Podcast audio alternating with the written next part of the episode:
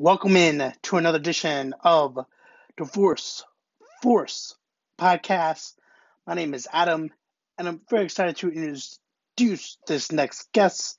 He is the founder and CEO of Tenbound, which is an advisory firm focused and dedicated 100% to sales development.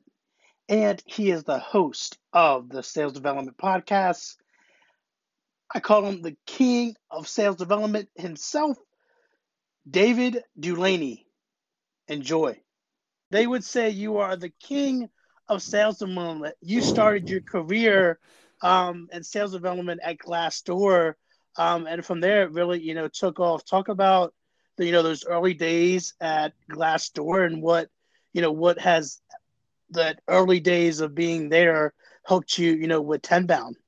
Yeah, man, it's funny because I was selling um, sales training for a number of years before that, but I had always wanted to get into the tech industry. So when I when I started at Glassdoor, they were just starting to go to market, and everyone was selling everything basically and doing the, the whole round. So everyone was doing SDR work, they were doing account executive work, and even customer success. And um, right around that time, predictable revenue came out, right? And that was like the the you know seminal work of of what we do. So Aaron Ross uh, came out with that, and a lot of I noticed a lot of companies were starting sales development teams.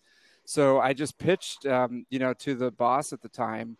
Uh, hey, let's let's uh, start a sales development team, see how it goes, and and uh, you know, see what we can learn from it. And yeah, we, we started it. It started to go really well, and um, that you know now you know Glassdoor is doing really well as a company, and they still have a pretty big SDR team. So, you know, after that, did a few more manager, director roles at different sales development programs, and then about four years ago, started Tenbound as as a way to, you know, really unify that industry. I, I didn't feel like there was one center of the sales development industry to bring together you know all the tools and resources and, and advice you know that we have out there kind of center it in um, starting back. yeah i love that. And obviously um, you've done a lot with the sales development podcast.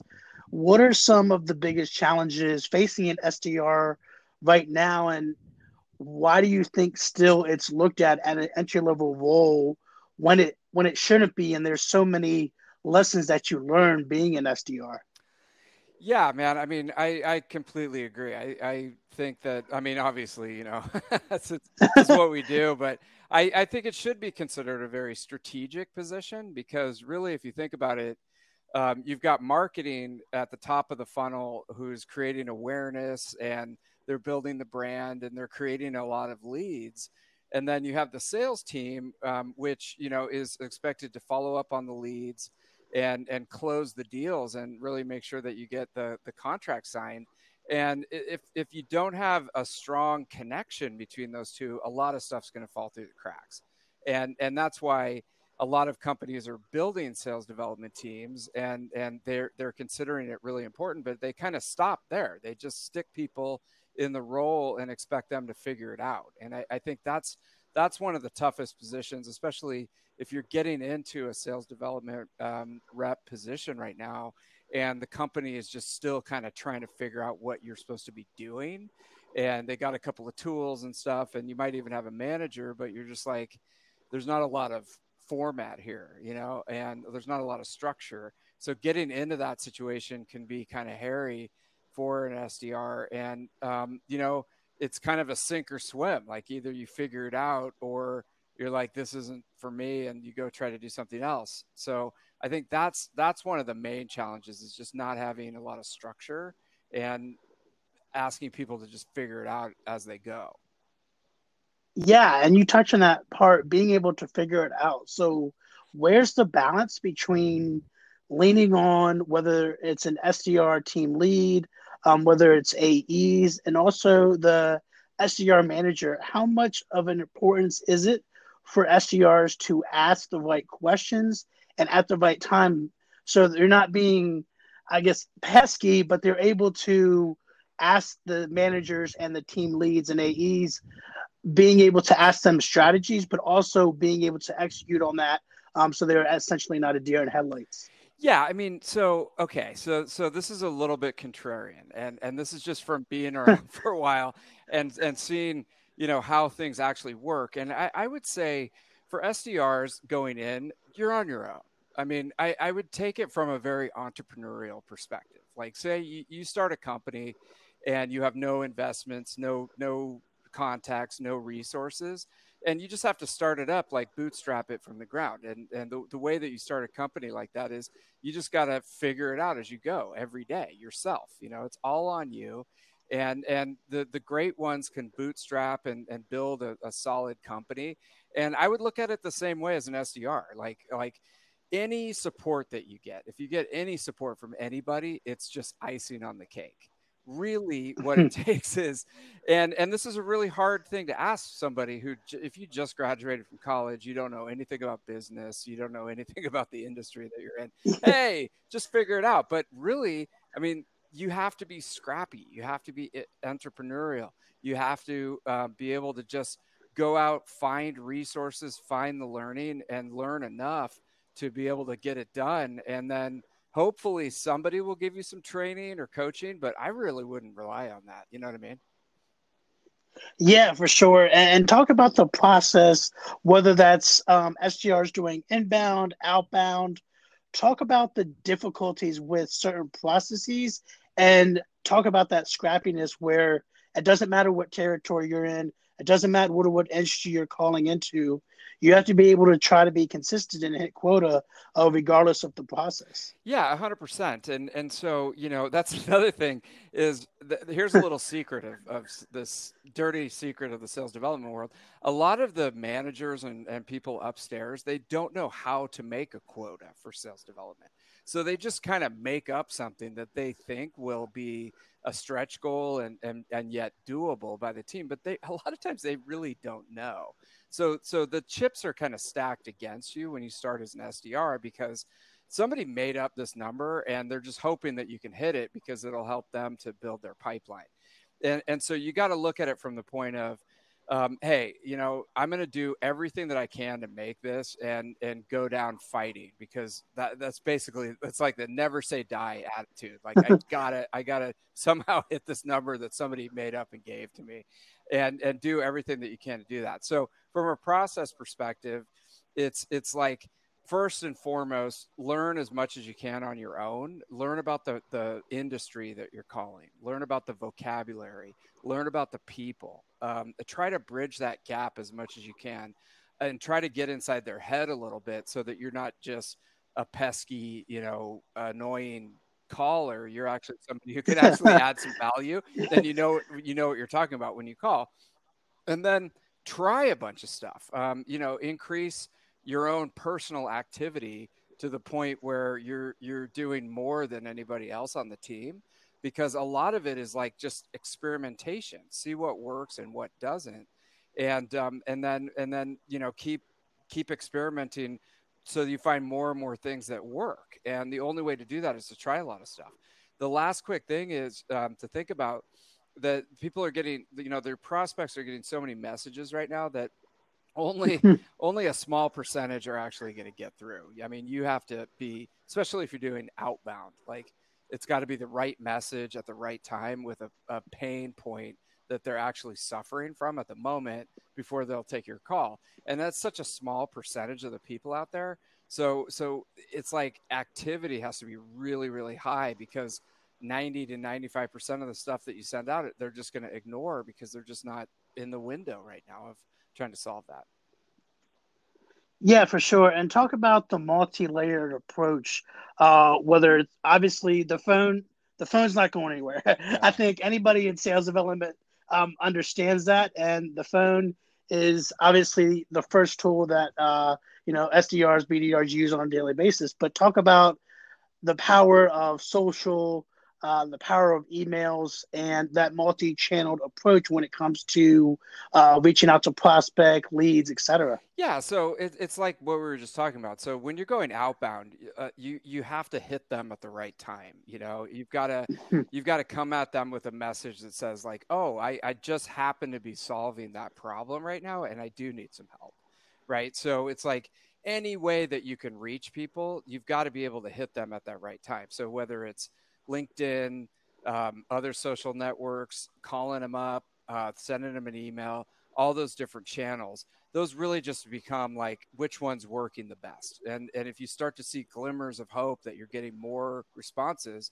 then double down, you know, on that channel. Um, and with inbound, it's a little bit different, right? Because really then it becomes like a like a, a game of can you contact them enough to so they remember you know downloading a white paper or or whatever they did um, if the, will they remember that you know for five seconds and let you you know get them on the phone and, and chat with them so with inbound it's more like can you keep calling them or emailing them or contacting them until you get some kind of response back because they did something to to contact you. So you've got a lot more leeway there with them, I think. Exactly. And and talk about the balance of inbound and outbound and is there um, you know, a balance between the two or is there a possibility that having both is vital within sales development? Yeah, I mean, you know, the best best in class sales development programs, the big the big boys, the big ones. uh, be more, you know, politically correct. Like the the big the big programs out there have they they have it separated by inbound and outbound. It's just a best practice because if you think about it, the the motion is a lot different, and and going, you know, following up on inbound leads and like nurturing people through the process that they started is a totally different, you know, even personality type than somebody who's straight mm-hmm. outbound and has to go out and talk to strangers all day. I mean, you like if you put somebody like I always recommend as soon as you can. Uh, obviously, a small, tiny company like they're they don't have enough inbound leads to do this, but as soon as you can, separate the two positions and have people be laser focused on either inbound or outbound. Um, you know, if you have to do both, you're always going to gravitate toward inbound. And, and it's just, of course, wouldn't you rather talk to people that you attracted than people that you that you could potentially be bothering? Um, you know, so I would say monitor your energy level through the day and knock out the hardest part first. You know, do do your outbound calls to get it out of the way, like at a certain point during the day, and then save your inbound for later. You know, in the afternoon when you're starting to get uh, tired. Yeah, yeah, for sure. And I think that's, you know, key there. Um, because talk about the the tools and resources that we have as SDRs, as BDRs. Where do you see that evolving? And where does the balancing act between all these amazing tools? Um, obviously, you have been a proponent of sending, uh, you know, the graphic out on multiple occasions and you know how does that where do you see that evolving um, so it doesn't eliminate you know or, or get too chaotic um, that we're you know it, the tools don't necessarily um, eliminate you know the science and the psychology of our sales it's development. So true. Yeah, I mean the the the, the you're talking about the Tenbound market map. So we basically yeah, I know it's ridiculous. like we we saw we saw market maps for different industries, and we were like, okay, we don't have one specifically for the SDR world. So we set out to do that a couple years ago. And the first one was like, you know, it had SalesLoft, Outreach, ZoomInfo. It had like five companies now now i mean you know it's just being being in the center of the industry like i every day someone comes along they're like hey we just invented something that's going to revolutionize this sdr world right? And i'm like hey look put it in the we have a directory at tenbound.com put it in the directory and get it in there and we'll get it on the next map. But uh, to your point like the, there's so many tools and and services uh, services too. I mean people don't even think about like there's a whole universe of outsourced sdr companies that will build lists.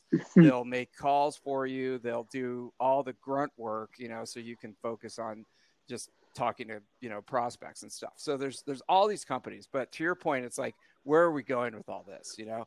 I think there's there's two trends big time that you'll see is you know, now that we've got this economic crisis, um, if the the stronger, it's like pure Darwinian Darwinianism. You know, the stronger ones will continue to get stronger. Their their products will grow. They'll get more customers.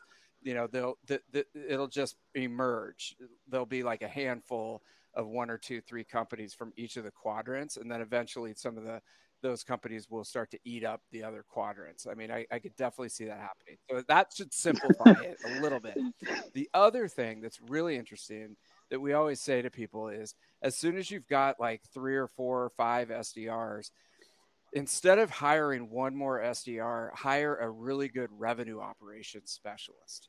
Um, so not just sales ops, not just marketing ops, um, somebody who can look at the whole customer journey and like tie all the systems together and make it easier for SDRs to just um, be able to, you know, call people and have those tough conversations, which is actually the toughest part of the job. Instead of right now where, you know, not only do the SDRs have a bunch of tools that the company bought for them, but they probably went over to AppSumo and bought like five different tools that they didn't tell anybody about, right? That they're using. so they got like 10 different tools and it just becomes totally overwhelming. So I think the the future is having somebody who instead of just hiring one more SDR, get a revenue operations specialist who ties all things together, simplifies it, and makes it easier for the SDRs to hit their number. Yeah, for sure. I mean, I couldn't say any better. And, and talk about the path and the journey for SDR to that next um, position. Obviously, there's no um, obviously um, straight arrow, if you will. Um, whether that SDR wants to be an AE, whether they want to be cross functional and transition into a, another role. Where do you see the ones you know that want to make that next step to an AE, or when do you think they like? When's the turning point, whether it's an AE or a different department, when do you when do you know like hey it, it's time to make that transition yeah it's interesting because you know if you're out there and you're like thinking about becoming an sdr or you're in a company um, you know the, the, at some of the bigger companies that have very established sdr departments and then they have like a career path all laid out i mean those are great because you get in there, you do a terrific job as an SDR, and then it's almost like the sky's the limit. You know, once you're ready, you can become an AE or you can get into marketing, revenue operations, you know, product. Like there's all these different positions, and it's almost like the SDR role is just sort of a training ground for all these different things that you could potentially do.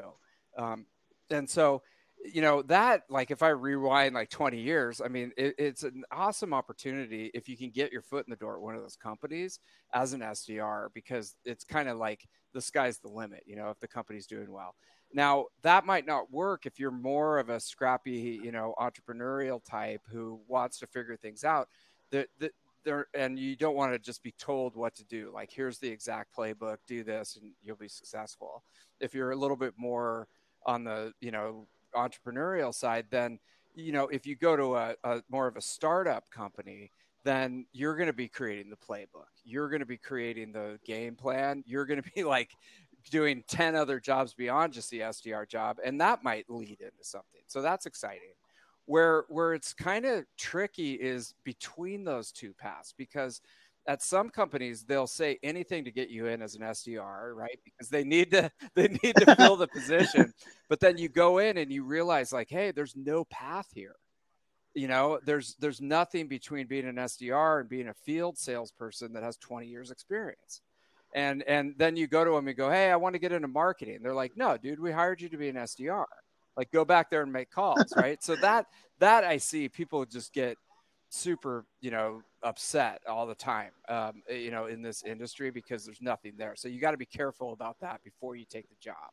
You know, ask questions, make sure you suss that out. So really quickly though, to your question, um, I just go off on tangents, but to your question, when you when you're ready, I mean, I think that if you if you if you've been an SDR for a while and the the sales reps that you work with want to mentor you and like take you under your wing, you know, and you want to become a sales rep, start sitting in on calls, you know, or getting the call recording, or even, you know, some companies have like Gong and, and Chorus. You can, yeah, mm-hmm. yeah, dude, it's an I love Gong. training, right? Because it's all, it's all training, right? And so once you start to do that, then maybe they'll be like, hey, let me run a call, you know, let me you got to like step up. Like, let me run a call. Let me try to close this. Let, let me talk to these people.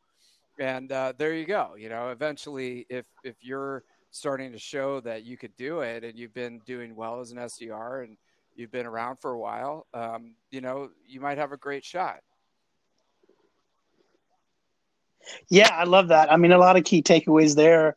Um, when so, let's say I have a team of you know ten SDRs, and you know you're always going to have those ones that are naturally just killing it every month, uh, month after month. There's always going to be the, that natural talent, obviously.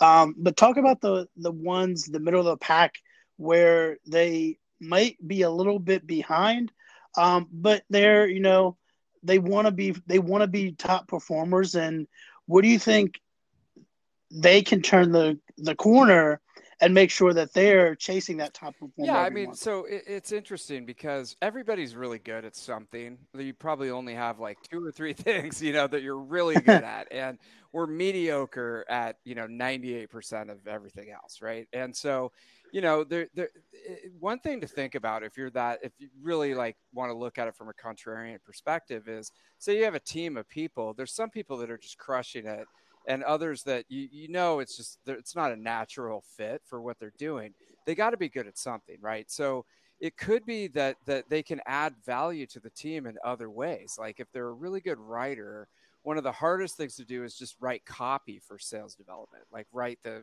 cadences and write the script and the the the the, uh, the the playbook and like there's a lot of writing involved and so if you've got a bunch of like uh, you know, ex jocks from the local state school. Like nobody's going to be good at it, right? So maybe you could plug that person in there, or maybe somebody turned out that they're very introverted and and and they really don't like talking to people, but they're really good at Salesforce and they're really good at outreach and they're really good at at making everything hum.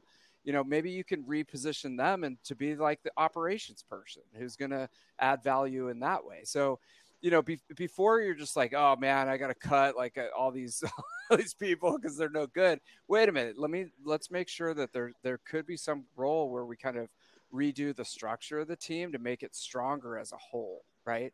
Um, and then you know the other thing is, uh, so you want to you want to try to get your B players to be more like your A players, right? So so we got to first of all document what the A players are doing, and and then nobody wants to do that because it's a pain in the neck, right? But you got to listen to the gong calls, you got to watch them during the day, you got to see what emails they're writing, and try to glean out some of the stuff that they're doing, and then go back and train the B players on those motions and see if you can get the conversion rates up by sharing that a little bit. Um, you know, that's another way that that might work. So that you know, be creative. Yeah, I love that. Um, you got to be creative. Got to want it, and also like month after month, if if you might not be getting meetings or, or things aren't going your way, you got to have a short memory and try to get the you know have a short memory yes, and keep you after it, right? I mean, it's all the past, right? The past is just learning, learning experience. All you got is right now. So it's like if somebody's out there and you've been in a slump for a while, I mean, it's easy. Like you're working from home and you can't go out, you can't go to games, you can't go hang out with your friends. It, it's a tough time right now. And if you're in a slump, um, you know, hey, tomorrow's a new day. Get up, you know, refresh, shake off, try some new stuff, try to get stay motivated and and and you know start experimenting again because uh, it's super easy to get in a slump in the job for sure.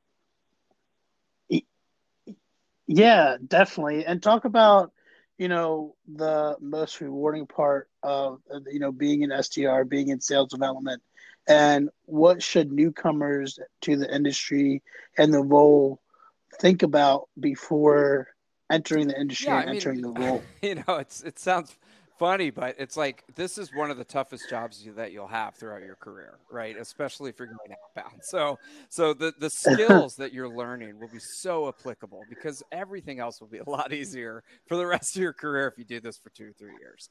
Um, and really think about it that way. I mean, you're building a muscle to be able to communicate with people clearly, um, you know, and effectively, and be able to motivate yourself and get better every day um, doing something that that is really really difficult. So if you come in and you really look at it as like an educational experience that you're going to do for a few years and and and use that time to to um, you know increase the effectiveness of your communication and you, you know the sky's the limit because if you can do this you can do anything in the, like an office environment um, it, you know the other thing is if you're coming into it and say you just got a job you know and you're going to be selling you know cybersecurity solutions um, if there's one piece of advice that i could give sdrs is go find all the best resources for that industry that you're going to be calling. And like I mentioned before, um, find out everything that you can possibly learn about the cybersecurity industry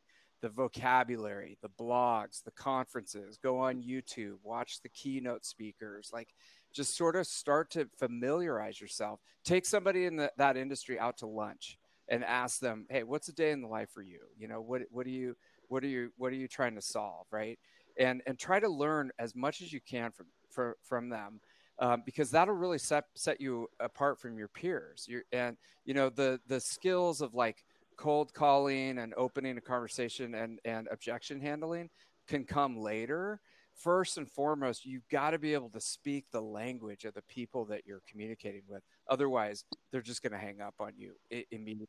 So, you know what I mean? So, yeah, that's yeah. a lifelong. I mean, especially yeah, say you just got a job and you're going to be an SDR calling into the cybersecurity industry. If you want to, like if you're really into cybersecurity, that could be your whole career for the next like 10, 20 years. You could become an SDR and then start selling into that industry, become a sales manager. Hey, not one minute is going to be wasted if you learn about cybersecurity. Um, so dive in, you know, and then, you know, hey, in five years, if you're like, I hate cybersecurity, I'm going to go sell something else. Hey, it was never wasted. I mean, at least now you know a lot about cybersecurity, right? So. Yeah, I mean that's huge. I think, especially cybersecurity, IT, SaaS, um, that's definitely where a lot of the opportunities are. Um, and I mean, I wouldn't have never got my uh, feet wet in sales development if it wasn't for, uh, you know, my technology at my first company. And then, um, as you mentioned, you know, currently I'm at a startup in cybersecurity, and yeah, it's it's really phenomenal to see. You know, I didn't have I was selling gym memberships, and then I got into the SDR role, and a lot of times the SaaS world is where the the sales development I mean, opportunity and, comes from. And you know, that's that, another thing. It's like you're probably I mean, you're probably more into sports and fitness and like the whole industry of of you know, the gym. I'm just you know, I'm extrapolating, but you know, that's probably more interesting to you than cybersecurity. but um, you know, you could go from making 20 bucks an hour selling gym memberships to a hundred bucks an hour plus selling cybersecurity. So if you look at it that way, maybe cybersecurity is pretty exactly. interesting and I can get into it. And then maybe something will spark. Maybe not, but maybe something will spark. And hey, um, it's very lucrative for you and it's interesting. So yeah, you just got to try. Yeah, I love it. I mean, I love that. I think um, and talk about the the gap still with people not aware of sales development. Obviously, you've done a great job of you know your podcast providing quality content um, for those future SDRs, BDRs. But what do you see um, the gap still existing, and, and why do you think it still exists with people still not aware of what yeah, sales I mean, development you know, is? It came up in the in the SaaS industry, so it, it just especially Salesforce.com, right? That was I mentioned predictable revenue by Aaron Ross. Um, you know, he he documented his process of starting the sales development team, and you know all the all the not all, but a lot of the other software as a service companies saw that, and they're like, dude Salesforce is rocking it. We have to start up a SDR team too, so that we could replicate that. But you know, other industries have not uh, necessarily embraced the the the practice. Um, and I I don't know why. I mean, I think that they will eventually when they when they see the success that software as a service is having with this model um, and and you know maybe they just aren't aware of it. I mean, uh, they they have a salesperson and they go, well, obviously, a salesperson's job is to follow up on the inbound leads, to go outbound, close deals, you know, take care of the customer. But hey, I mean, you got to get hip, man. I mean, you know, it's 2020. Um, you know, this is this is it, it's just you have to specialize because it's a completely different job. You know, I mean, I, I wouldn't want the surgeon, you know, to be like, you know, come in and and and clean up the floor and like sweep the floor and prepare all the instruments and then do the surgery and then you know uh, all that stuff. So you you have to look at it the same way with with um, specializing the positions and so I think they'll come around, uh, but I don't know.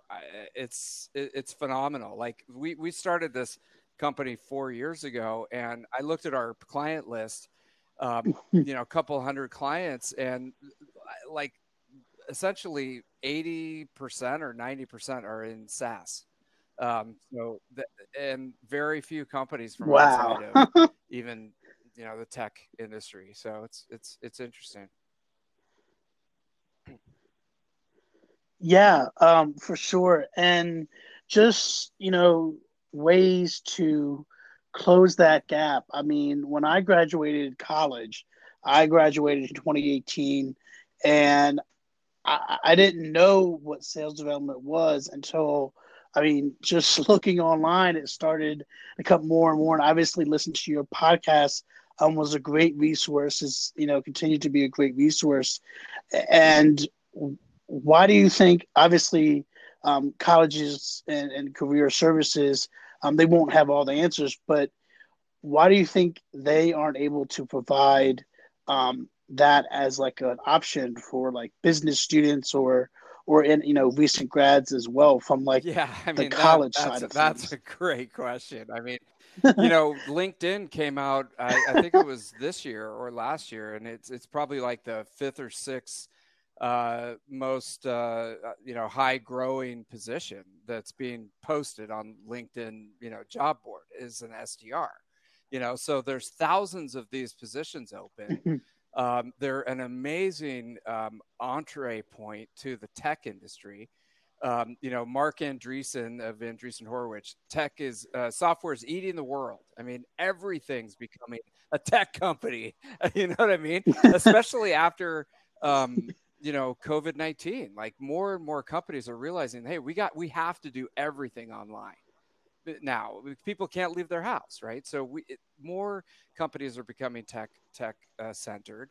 And um, you know colleges are, are, crazy not to have uh, you know specific coursework that leads into becoming an sdr you know it's nuts. Um, and and so a few things have happened. One is um, you know, there's there's more and more co- uh, colleges that offer a, a, certificate in sales, and there's a thing called the Sales Education Foundation, which certifies mm. you know colleges to offer this, um, and those are springing up.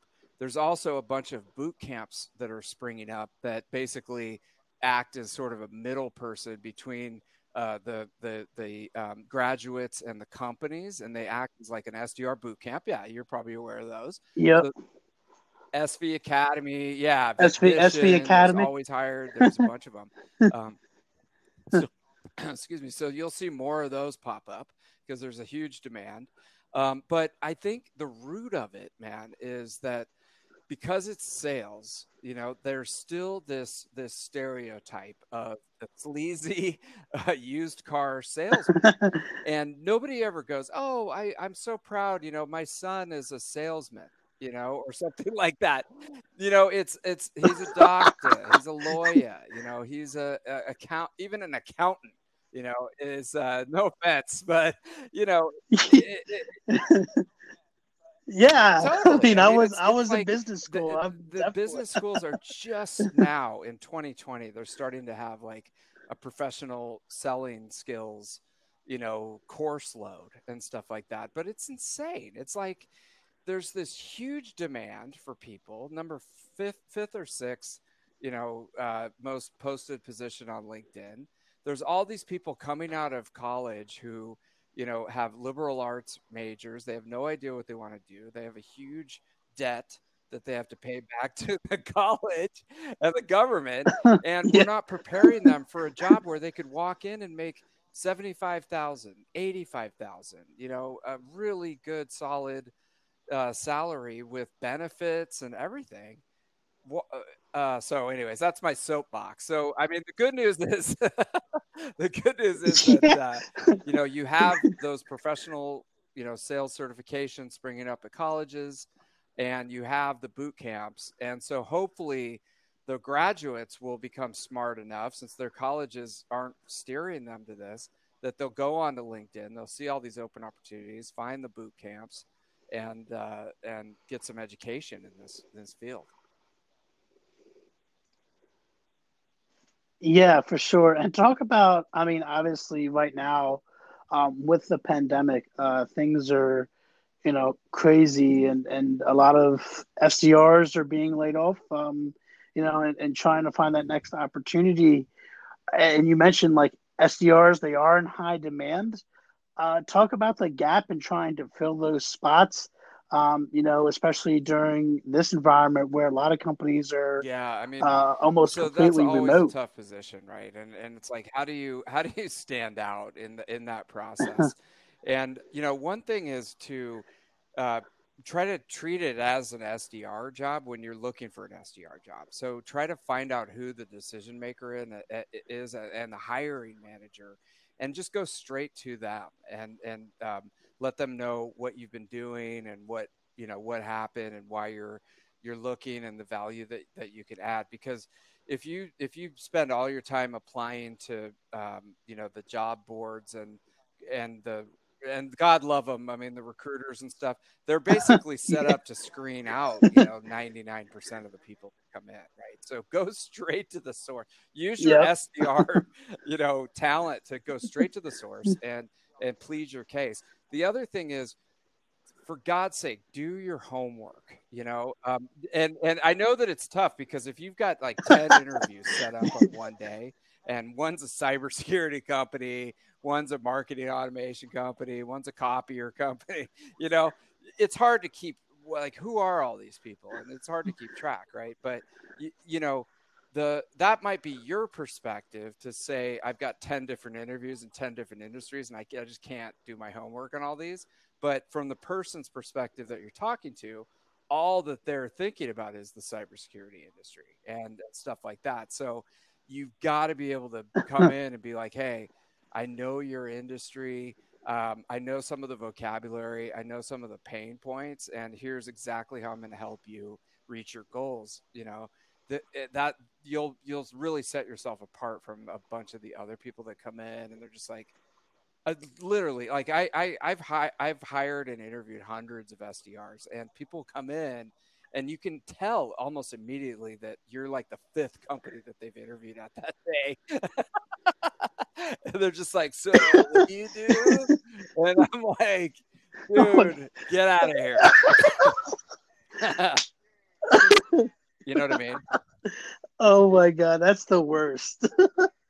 Yeah, I mean that that's true. I mean, obviously, um, during the hiring process when people are looking for jobs, you got to be able to time management. And if you can't even time manage during the interview process, then that just goes to show well, you might not be the right fit like for a company. Ago, man. When we started this crisis, like going into this crisis, it was a total buyer's market, right? So it was like if you're a candidate, um, you know, looking for a job as an SDR, you could probably get three or four offers, you know, within the first couple months that you're looking because there's so many companies needed hmm. SDRs and they were just sure we'll take you come on in right? But then it did a total 180 six months ago whereas now you're competing against like probably 20 or 30 other people you know if you even get to the interview stage and they can be super selective because there's so much talent out there on the market. So you got to figure out a way to stand out among the crowd. And you know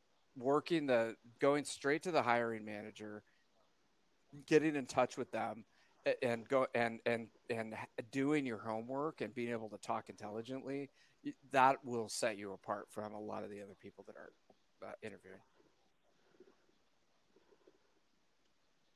Yeah i love it. And and culture is important talk about the culture uh, within the environment uh, for SDRs, uh, whether it's their uh, first role, or they're looking for a new opportunity, that next that next SDR role.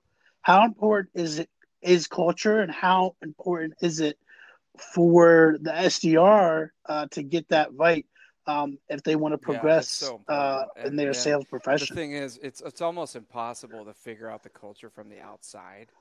Um, you know, when you're coming in cold, like if you don't know anybody in the company and and you're just trying to get in you know um, you have no idea what's on the other side of the door. They, they they'll say anything you know if they like you to get you in right? And then then you then once you're in you're like uh-oh or you're like this is awesome you know this is a great culture you know?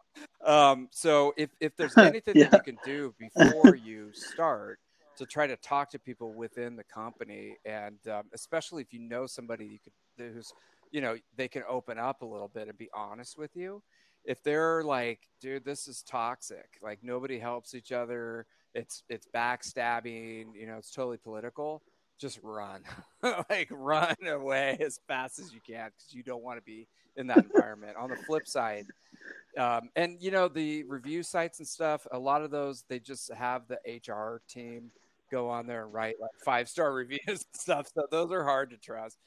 Um, you know, I read the one star reviews. those are usually a little bit closer to what's actually going on. Uh, but hey, I mean, if, if you can get some inside intel and they're like, this is this is amazing, like it's super supportive, the quotas are doable, you get a lot of training, you know, that's definitely going to be a, a great culture. So you should look into that one a little bit more if you can.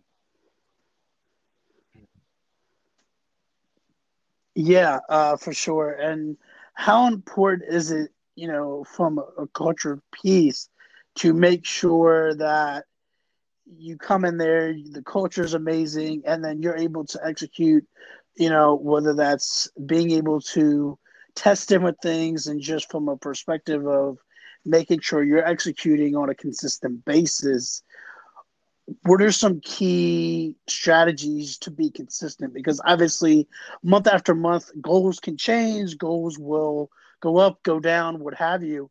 Um, but how do you make sure you stay yeah, consistent? I mean, that's, that's the key, uh, month right? after month, like diet, diet, exercise. You know, um, you said you were going to write yeah. your journal every day, but you haven't picked it up in three years. Um, you know, it's it's like anything else. I mean, some some people are super disciplined, and and um, I think you know if if you're more of the disciplined type, then you know um, make your list of key critical activities and knock them out first thing in the day. Uh, Brian Tracy, uh, who's an old school motivational guy, uh, wrote a book called Eat That Frog.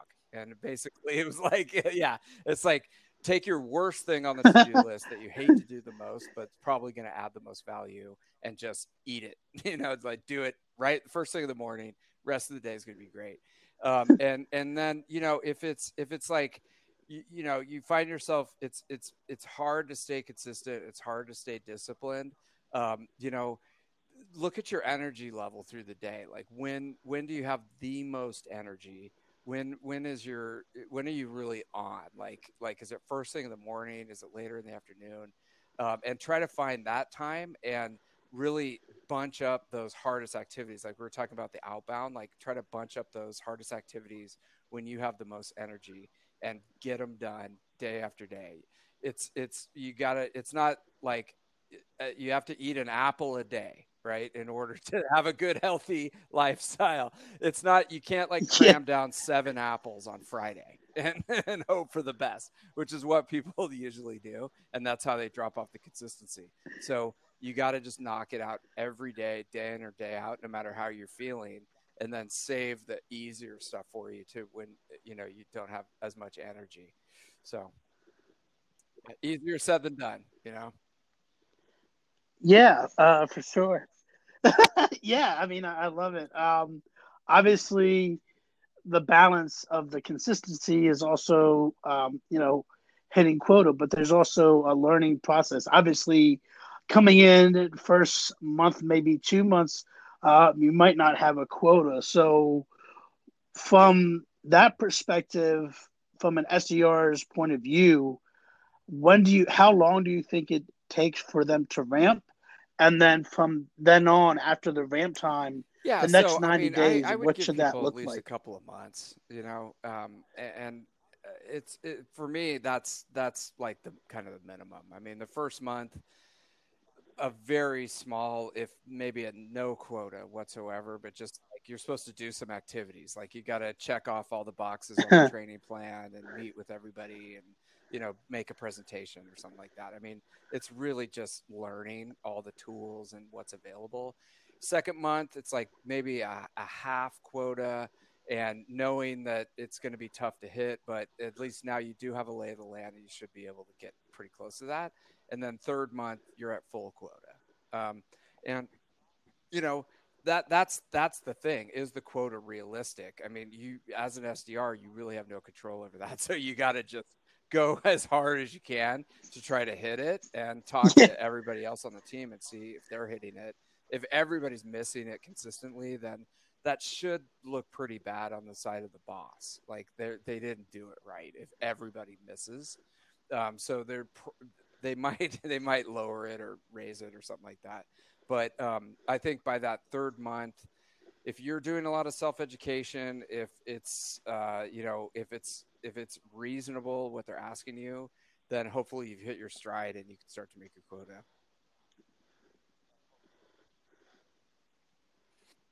Yeah, I mean that's awesome. I love it. Um, obviously, you don't want to be coasting and just getting stuck in the mud and trying to get on the metrics because if you get lost on the numbers, Yeah, um, definitely. I mean, you know, you're going to lose all the I time. mean, because a lot of a lot of companies like they've got a dashboard set up, and it's like you're supposed to call 100 people a day, send out 100 emails, and set four appointments. You know, I mean, that's that's like very aggressive, but you know, I mean, that's what they expect, and so you know that that's very demoralizing. I think uh, for SDRs, like uh, just you know it, it it's it just creates a lot of like junk behavior that that doesn't necessarily you know move the needle from a business perspective um, and, and so you know f- for me it's like you, you need to definitely you, you've got to hit some activity level um, I, I what that is you, you have to find it for yourself where you're hitting it consistently. Um, maybe sometimes it's more if you can't figure out what's going on but maybe sometimes it's less if you hit something that actually is working. Um, and and so uh, you know I, a lot of companies set that up because they're just like I, what are they supposed to be doing? You know this is an easy dashboard that i can see what people are doing but i think it causes a lot of burnout on the part of the sdr you know um, I, I think uh, it would be better just to have it be a results based dashboard.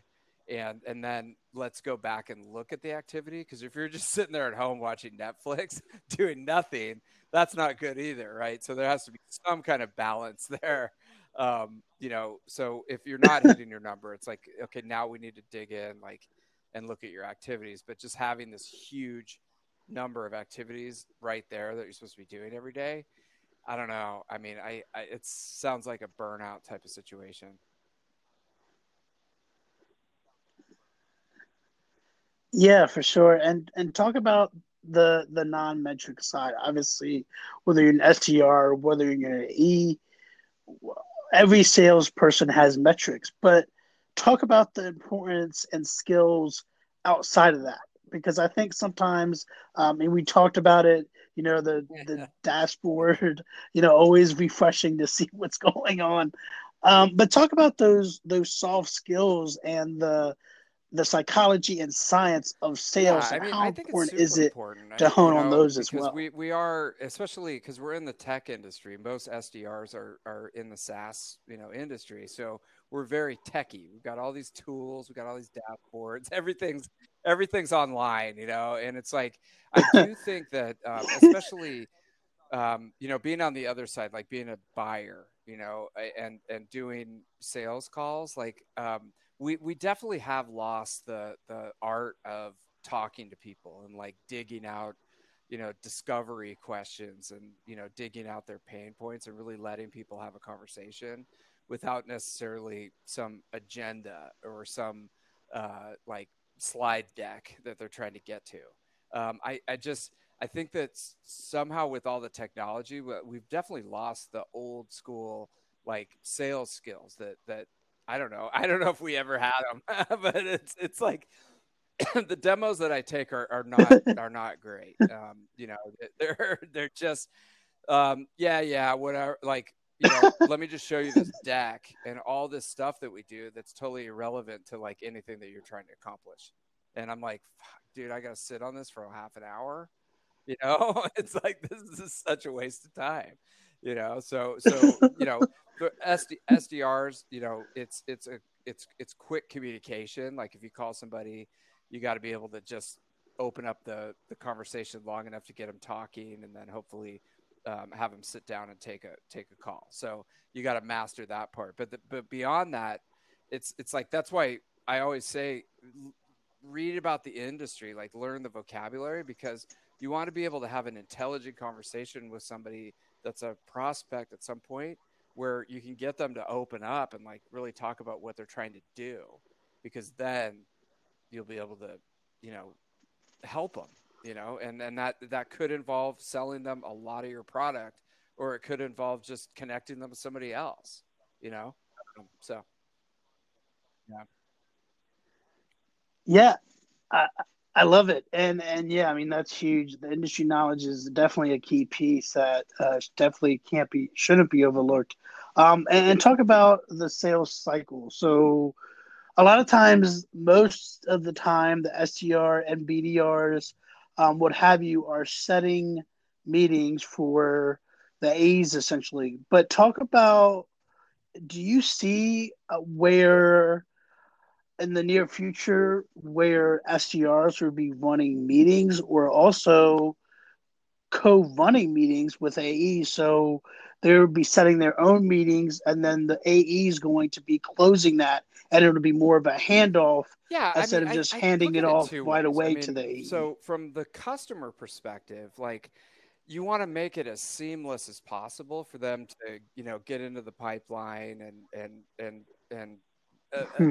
essentially to buy the product, right? And so, you know, one of the big developments that's happened in software over the last couple of years is like the freemium, and they call it now they call it product led growth, where it's like you can just jump on start up something for free, start using it, and then eventually you bump up against a paywall to, to get all the goodies, you know, behind the scenes, right?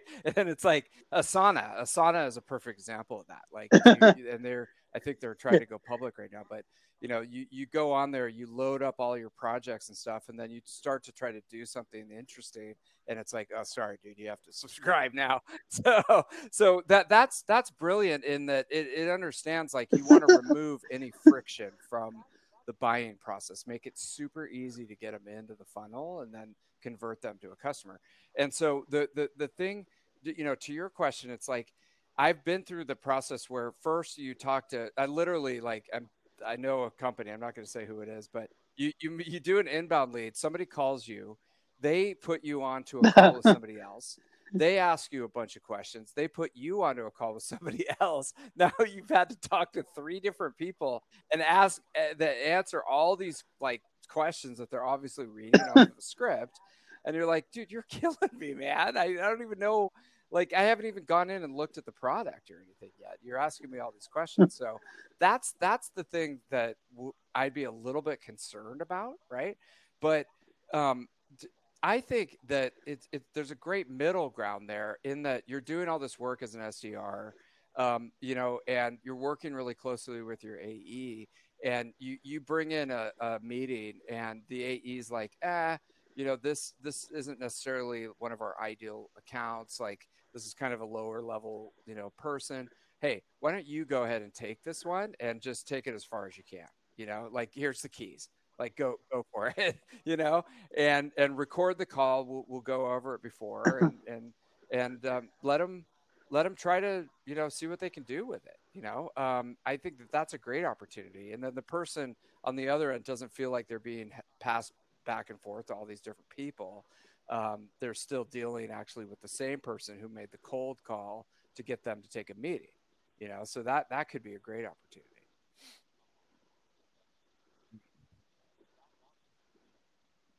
Yeah, um, for sure. I mean, I couldn't say any better. Um, and and for those individuals who want to take the next step to an AE, how important is it to practice?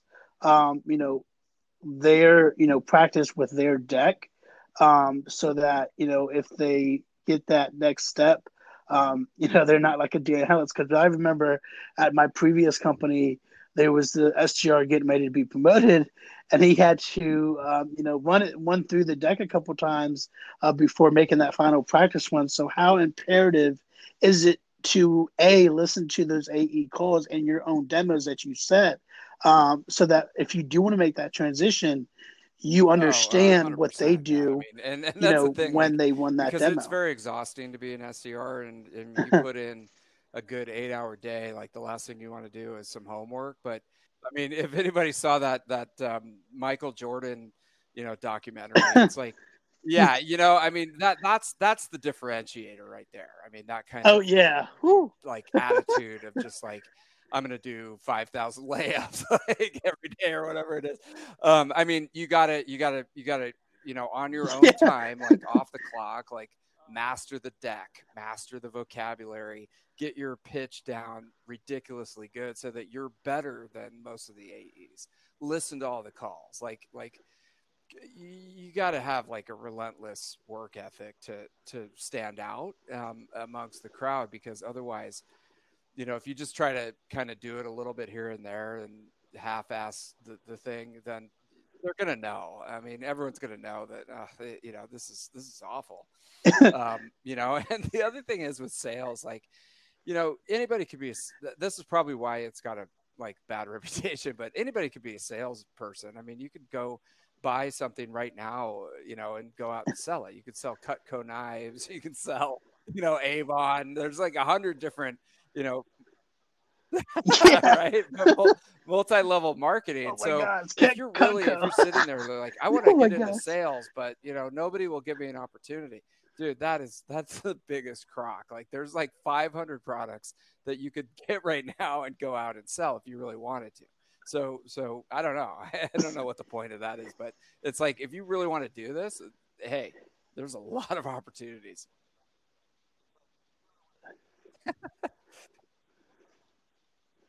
yeah and I mean, I mean you you can't just you know think i mean some people can but if you want to pass that final exam and cram everything in 24 hours. I, mean, I don't think that's, that's, a good recipe for success. It's not a knock on anybody, but I, I think any like it just in our society today, there's a lot of there's a lot of finger pointing, there's a lot of blame, you know, there's a lot of like lack of responsibility. And um, you know, I think that even at the highest level of uh, our society, you know, they, they spend a lot of time like like you know blaming other people. And so it's it's natural that you know a lot of people are sitting there going hey you know, nobody's training me. Nobody's you know mentoring me. Nobody's coaching me. Like i don't have a chance. Like i'm just gonna shrug my shoulders and like you know go find another company.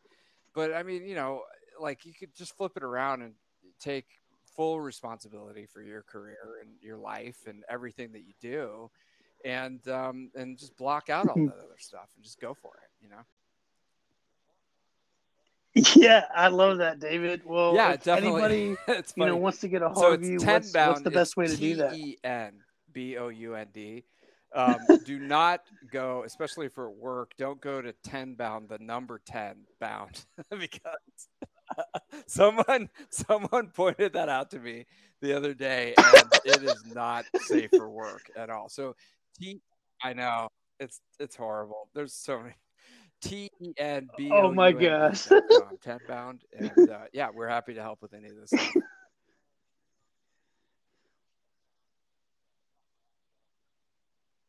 yeah, I love it, David. You are killing it.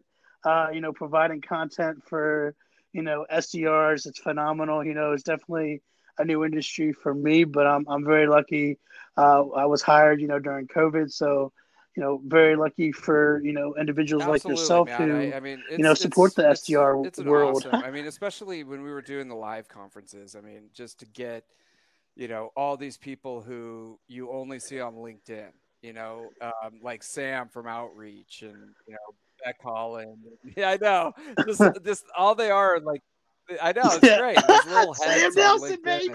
Just to be able to get everybody blue together. hair. It was our tribe, man. It was our people, and we we did it virtually this year, and it was very successful. But um, I'm I'm psyched to get that going live again and get you know a few hundred of us into the room and stuff like that. So so hopefully we can do that again. But in the meantime, yeah, everything's on the website. It's ninety percent of it's free, and you know it's it's um, it's. I hope it's helpful to people.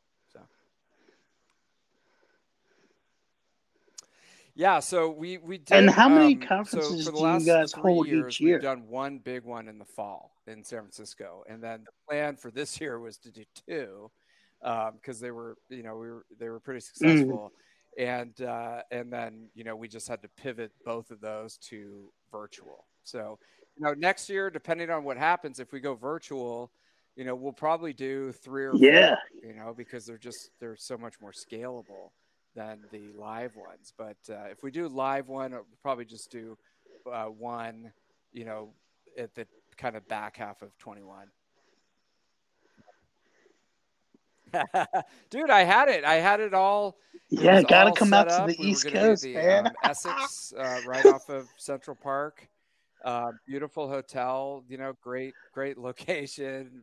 A deposit was down. everything was Nice. locked in, and then you know what happened. So, um, yeah.